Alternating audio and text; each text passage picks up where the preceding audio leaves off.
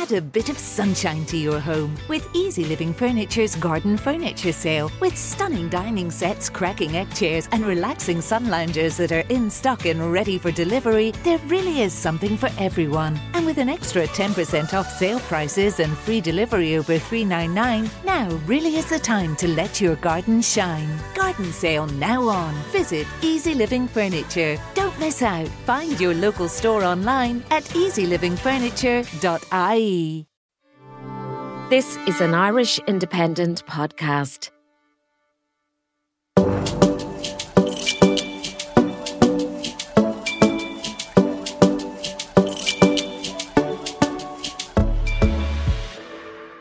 Hello and welcome to Real Health with me, Carl Henry. Folks, it's a whole food group, but there's so many opinions and information out there about dairy, it can be really hard to navigate and to know what's what. It's one that can also have many myths associated with it. So this week on Real Health, we're going to have a look at dairy the good, the bad, and the plain not true. I'm joined by registered dietitian Sarah Keogh to chat all things dairy, and I'm really, really excited. Sarah, welcome back. Thank you. You're in our proper again. studio this it's time. Lovely. You were in our makeshift studio the last time. How's life? Good, good. Good Busy. summer? Keep going. Yeah, yeah. Been away already, so now I'm into holidaying at home now for the next few weeks anyway. Holidaying at home is good. Mm. This all came about. I've listened. To, there was an episode, a podcast episode I listened to last week. It's titled "The Dairy Episode," mm-hmm. and then that combined with me going to the supermarket and watching people uh, put loads and loads of almond milk into their uh, trolley. And I was like, right, we have to do an episode on this and find out more about it. Let's put it right back to basics. What is dairy? Let's start there. So, as a food group, when we talk about dairy, what we are talking about is milk, cheese, and yogurt. Now, if we talk about it from maybe a farming point of view, dairy would also include butter and cream, but we don't put them in and the sort of health section. Um, and traditionally would have included eggs. Lots of people would still talk about eggs as dairy. So I do get lots okay. of people saying to me, oh, are eggs not a good source of calcium because they're dairy? So they've a little bit, but not really, no. So really, when we talk about dairy from, as I said, nutrition or food group point of view, it's milk, cheese, and yogurt that we're talking about. Okay, and it is important to state I've worked with the National Dairy Council in the past. You have done some. I have done some work well. in the past too. So they have yeah. no influence on this podcast. We are not paid by them for this podcast. We just happen to work with them in the past, uh, but we have our own opinions outside of the work that we do with the on dairy, and we're going to chat about that today. Um, Okay, so uh, there's loads of myths and misconceptions around yeah. dairy, whether it's good, bad, or indifferent. What are the common ones that you see? Well, there's there's loads. I mean, the big one I hear an awful lot is people saying humans can't digest it, and so humans can. Where people get a little bit of confusion about that is the sugar in milk, which is called lactose. And it's a naturally occurring sugar. It's not one of those sugars we talk about having to limit or avoid because it's not added. But lactose in milk, um, most Europeans can digest lactose in milk. So about 90% of Europeans can digest lactose, but that means 10% of Europeans are lactose intolerant. However, when we get outside of Europe, that tends to get higher. We tend to see more people lactose intolerant. So, say North Europeans would have the best tolerance for lactose. So, we will have maybe 90% of us will tolerate lactose. By the time you get to Spain, 65% of people tolerate lactose. You'll have maybe 35% lactose intolerant. Other countries that can flip entirely. So, 90% might be lactose intolerant and 10%. And is there a reason it's genetic, or? really. So okay. uh, a lot of countries would consume dairy, but Europe is really mil- more milk focused, which has the highest amount of lactose. So there's actually genetic changes in most Europeans that actually allow them to digest lactose as, as adults. We can all digest it as children. So that same genetic change, which is five or six thousand years old, I think, but don't quote me on that. Um, around for a long time anyway, and we do see it. Um, so in other countries where they do consume dairy, but there's high rates of lactose intolerant, they tend to ferment it, and the fermentation, like yogurt, cheese, reduces the lactose. So someone who's lactose intolerant, milk is a disaster, but most of them can tolerate a little bit of yogurt, and cheese is generally fine. Okay. So weight gain and dairy? Oh, that's I, you know I was having a great conversation with someone earlier, and they were saying yes because you know in the nineties, if you wanted to lose weight, you had to cut out protein and dairy, and everyone had to eat carbohydrate and uh, vegetables. So we were just joking about those things, as I was saying, because that's holds true for a lot of people. This idea that dairy makes you put on weight. So we actually know from studies that people who consume milk and yogurt in particular tend not to have any, or cheese as well, any particular issues around weight. Butter and cream, not because they themselves are doing anything, they're just very high in calories because they're they're huge amounts of fat. And particularly if you like them and you put a lot of them on, they're going to add calories. But always with weight, weight is such a complex issue. It's total calories, and then you're looking at all the other things with it. So if you're having like a bit of butter within what you're doing in the day, it's not going to put on any more weight than anything else that you're There's no, com- and I don't work for any, anything to do with butter, but there's no comparison between butter, as in like really good Irish butter. I know, I know. And like the spreads. They're just, or yeah, no. Unfortunately, from a health point of view, the spreads are better. Um, Okay. Yeah, we do. We do see less heart disease, unfortunately, Okay. with it because the problem with the butter and the cream, apart from tasting lovely, and I went mad last year and made my own butter one day. Oh my and gosh. You really want it. It's actually easier than you think, um, but the flavour is amazing. Anyway, aside, um, I had a load of leftover cream, but anyway, but yeah, with the butter, unfortunately, the butter and the cream have the saturated fat, Mm-hmm. which does raise cholesterol um, in most people. So we do, particularly from a sort of cholesterol heart disease point of view, we want that down. Whereas the spreads, if they're kind of olive oil based spread, um, sunflower oil and things like that. And people get nervous about trans fats, but they're pretty much gone out of those, you know. Okay. So they're fine, you know. But yeah, nothing beats actual nice tasty butter. Okay, so if you're switching from a butter to a spread, that's the reason you would switch. It's Yes. the cholesterol. If you have high Yeah. cholesterol, Yeah. you would switch over and go to kind of an olive oil based one. One of those, yeah, kind of those kind of olive oil, sunflower oil based kind of spreads with it. But even with those, we don't want a huge amount of them. Still keeping the amount small. Moderation. Very, as ever, it comes back time and time again. Uh, skin and dairy. So the big myth that I see with teenagers is I'm now getting spots. It must be the dairy, and it pops up. And I actually see it on Instagram a good bit. People saying, "Oh, cut out the dairy." So unfortunately, there were two studies in the states years ago. That's now, and I say this suggested a possible tiny link between dairy and acne, but at the same time. No, nothing concrete, no mechanism for it. We don't see it, and you know, I see obviously loads of teenagers who are taking dairy and don't get it. Now, when I was doing my own clinics, I would have seen loads of um, teenagers come. Now, I wouldn't say they came in themselves. Their mother usually dragged them, um, God love them, to come in and see the dietitian about their skin. And what was just quite funny is I'd spend 10 minutes talking about a good skincare routine because the vast majority of the kids that I would have seen, the teenagers, just didn't know how to actually clean their skin properly or to use the right products. So I had a good chat with a couple of skincare people and I said, look, if they just walk in my door and they were like this, this, and this, I was like, grad. Um, certainly you can look at diet, but I've never had to take anyone off dairy to sort out skin for them. So good skincare is 90% of it, people. It is 90%. Um, and then you would look at kind of getting a lot of moisture into the skin. Because if you get acne, what's happening is you're producing your oil, the natural oil. But for a lot of people who get really bad spots, their oil is quite waxy instead of runny, so it blocks the pores. So if you can drink a lot more water, it thins it down a bit, and you've got to really clean that off properly with good products. So that really makes a big difference. You have a great way of making things very simple. Waxy and oily. I love it. Good. Uh, nutritional value then of dairy. What has it got and what hasn't it got? So, well, nothing is going to have everything, Yeah. which is, is a pity. But the big, I suppose, the big focus, and everybody knows, is calcium with dairy. And we need a lot of calcium. It's the mineral we need the most of. And, you know, I'll talk about eight to 900 milligrams of calcium a day, which mightn't sound like a lot, but in, in nutrition terms, when you're talking like 0.1 micrograms of some other, it's a lot and we need a lot of it. And, you know, the big question I get from people all the time is can you get calcium without dairy? And yeah, you absolutely can. I hand on heart, I've never met anyone who achieved it. Um, and it's just, although we, it's myths to do with what other foods have calcium. So the big thing in the dairy is the calcium. Something like a calcium fortified soy milk, you know, if people are, you know, allergic to dairy, don't want to take it for whatever reason, um, you've got to be careful though with the calcium fortified plant based milks. They do need to have calcium added, but you've got to shake them really well, otherwise the calcium sits on the, the bottom, cardboard down yeah. the bottom. So give them a good shake. Um, the big myth I see is around getting calcium from green vegetables. Loads of people talk to me about this one. So I really need to put this one to bed. Yes, there's calcium in green veg. It is incredibly difficult to eat the amounts you'd need. I'd have to eat 25 servings of broccoli a day. You would have to eat, and I am not joking, 120 bags of spinach a day.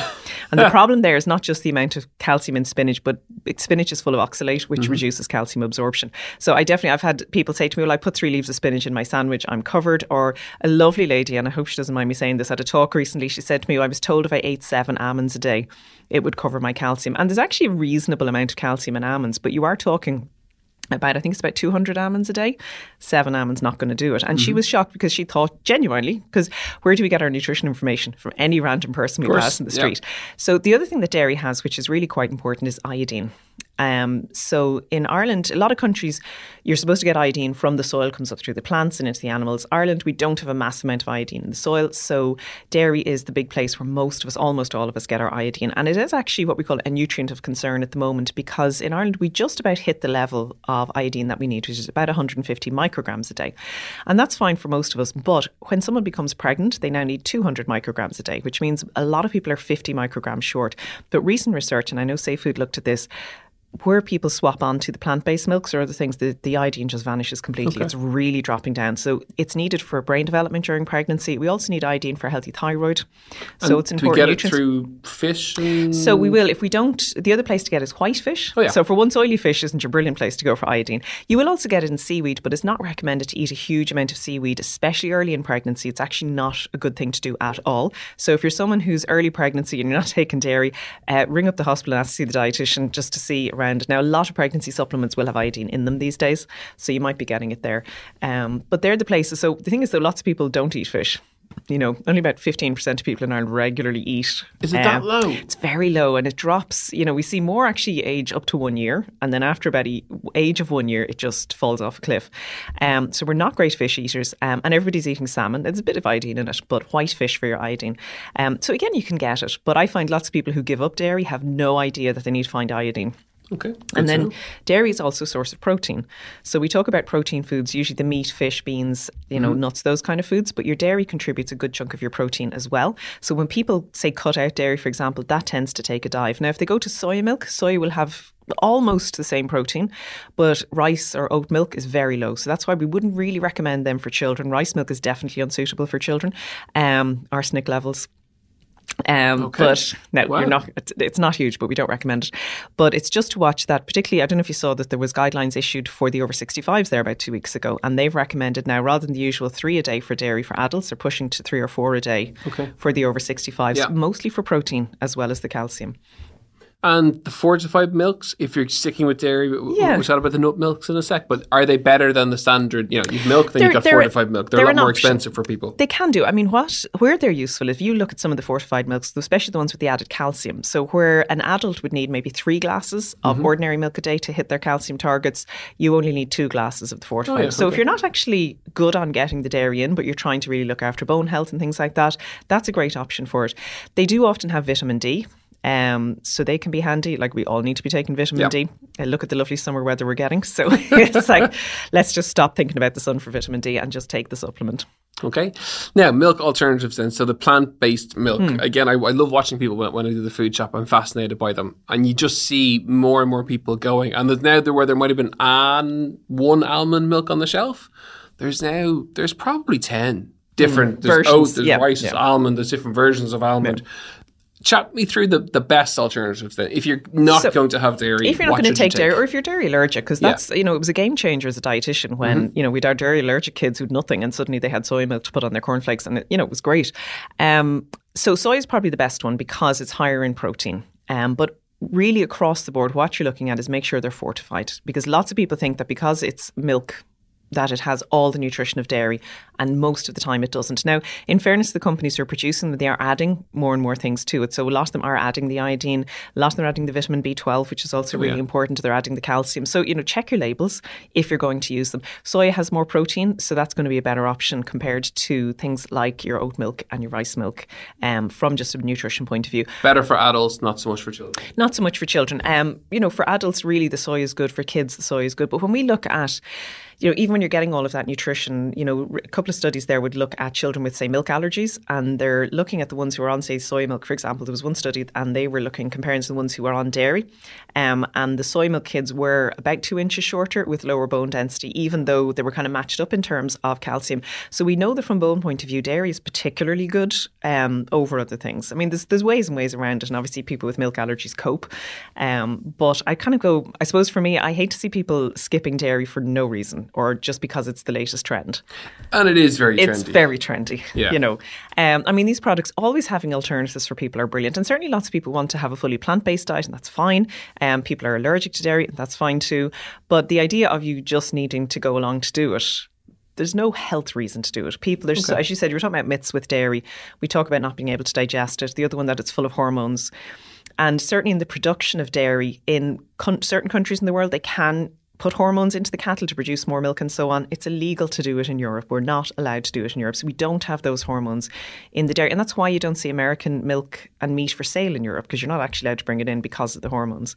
Um, we also don't have the antibiotics, that blanket antibiotic idea, not allowed in Europe either. So a lot of people don't know about the food legislation. So sometimes people might be getting information about foods from, say, American websites, but it doesn't necessarily translate across because food rules are different between countries as well. Um, so I think a lot of people have ideas about milk that are not not accurate. I mean, the other big one I see is the idea that it causes cancer, whereas when we have loads of studies showing that not only does dairy not cause cancer, it actually reduces your risk of colon cancer in particular. That people who drink milk and eat yogurt get less colon cancer than people who avoid it. Um, and there's no studies that are showing increases in cancer with it. Um, there's one looking at high levels of calcium and prostate cancer, but it's not directly linked to dairy. And it's one of those do we see a link? Do we not see a link? Okay. Is it there? Is it not? It would nowhere be the point where you're saying to anybody or to guys to say don't drink milk. Um, but the levels are enormous. Like you're looking at maybe 4,000 milligrams of calcium a day, which is, you know, five liters of milk. Wow. You know, okay. yeah. so it's one of those things. It's it's the one that you might see, but in terms of breast cancer, there's no link with dairy and breast cancer, and that's one I hear all the time. But can I just say that there is none of the studies are showing links with that. Um, if you're interested in dairy and cancer, the EPIC study, the European Prospective Investigation into Cancer, is definitely worth having a look at. And chat to me about uh, the growing trend around organic, local milk yeah. I have a neighbour who's just started, he's just about to launch his new business, which is this big trailer thing that's going to go around Cork. Yep. And you you buy the bottle and you go to the trailer thing and you, fill you basically fill it up every time you go. Yeah. Uh, are, are, are they any healthier than the main than the mainstream? Not that we've ever seen, No, and that okay. goes across the board for whether it's organic fruit or I'm going to get shot by anybody who's an organic. You're Um, saying it, not mine. I am saying not it, me, but we don't we don't see there's no higher levels Okay. of vitamins and things like that with it. So it's definitely a personal choice. Local is great if you can get it because we're looking at transport. And you know when people are talking about you know food miles and things like that, I was at a very interesting conference recently, and they were saying, well, actually, some of the biggest food miles is the drive to the supermarket. You know, so what are we driving around to get our food um, with it? So yes, anything local.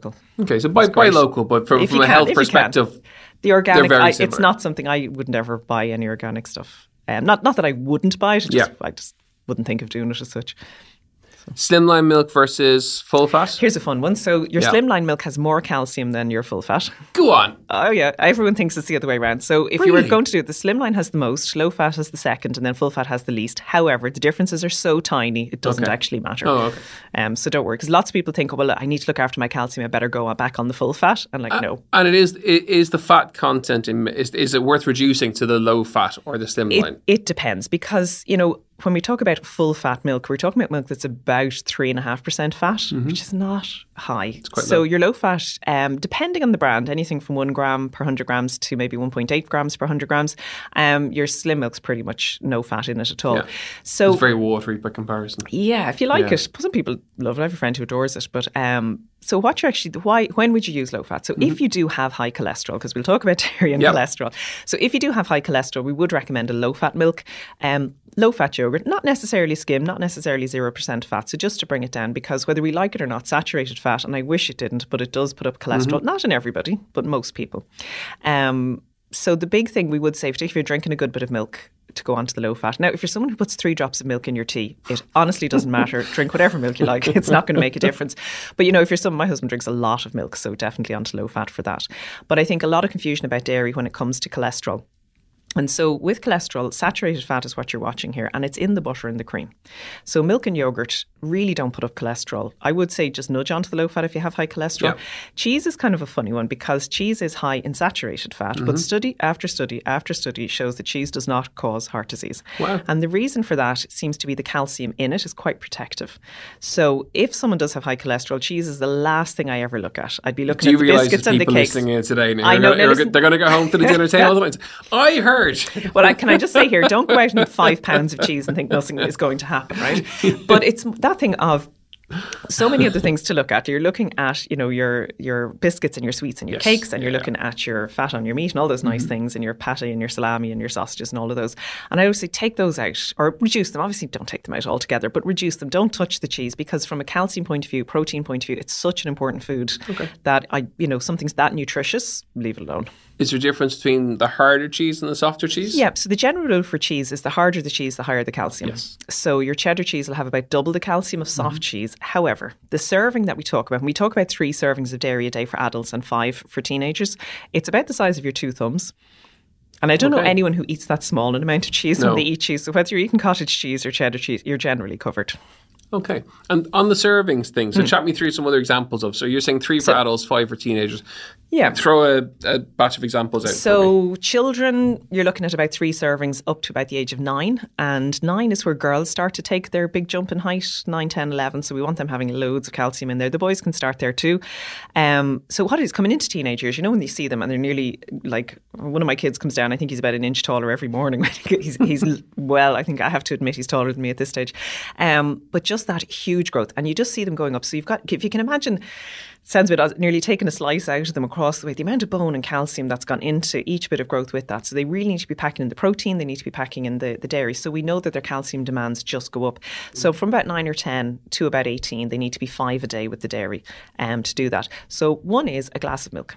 So if you Okay, so drink a glass portion. of milk at dinner, that's and one. it's a normal kind of Normal, normal just glass. Yeah. 200 odd mils. But if you put milk over your breakfast cereal, that's another That's one. the- yeah. If, you know, and if they're a little bit older and they're having a coffee, a latte, your cappuccino, that's got a load of milk in it as well. So they're brilliant. Um, yogurt then, so what we call it pot, you know, the standard pot of yogurt, Mm-hmm. 120 grams. And honest to God, please don't worry about the bit of sugar in yogurt. My heart breaks when I see parents going, well, I've taken the kids off the yogurt because of the sugar and the child is standing there eating a chocolate digestive. And you're just like... You know, 37% of children in Ireland do not hit calcium targets. Please, Yeah. please give them the yogurt. Like, if you're worried about sugar in yogurts, if you steer clear of the caramel toffee crisp crunch chocolate sauce yogurt with the sprinkles on top, you will be grand. Yeah, you know? there's loads of really good Irish brands out There's there. There's loads Yeah, of really, there's fabulous. I mean, nobody Yeah. does dairy like Ireland, and you know it is gorgeous. So you know the yogurts are out there. You know, the fruit yogurt is fine. We don't like the worst fruit yogurt has about one teaspoon of added sugar, and you're allowed the strictest guidelines in the world let you have seven teaspoons a day. So Mm-hmm. let them have the yogurt because they're calcium, they're iodine, they're B12, they're protein. It's just a gorgeous package of nutrition for them. We could chat food all day long. We always seem to come in like this is too short, uh, but it's great to have you in because you're just full of content. If people want to follow you on Instagram, I know you do a lot of work there. Remind yeah, me. so at Sarah Keogh RD on Instagram. So yeah, and anything about nutrition there. Amazing. It's been great to catch up and thank you for all Thank the you. advice. Much appreciated. Folks, that is it for another episode of Real Health with me, Carl Henry. We really hope you enjoyed today's show. If you did, don't forget to rate and review. As ever, we're available on email, realhealth at independent.ie or at Carl Henry PT on Instagram. You can catch up there as well. We'll see you next week for more Real Health. Slán go.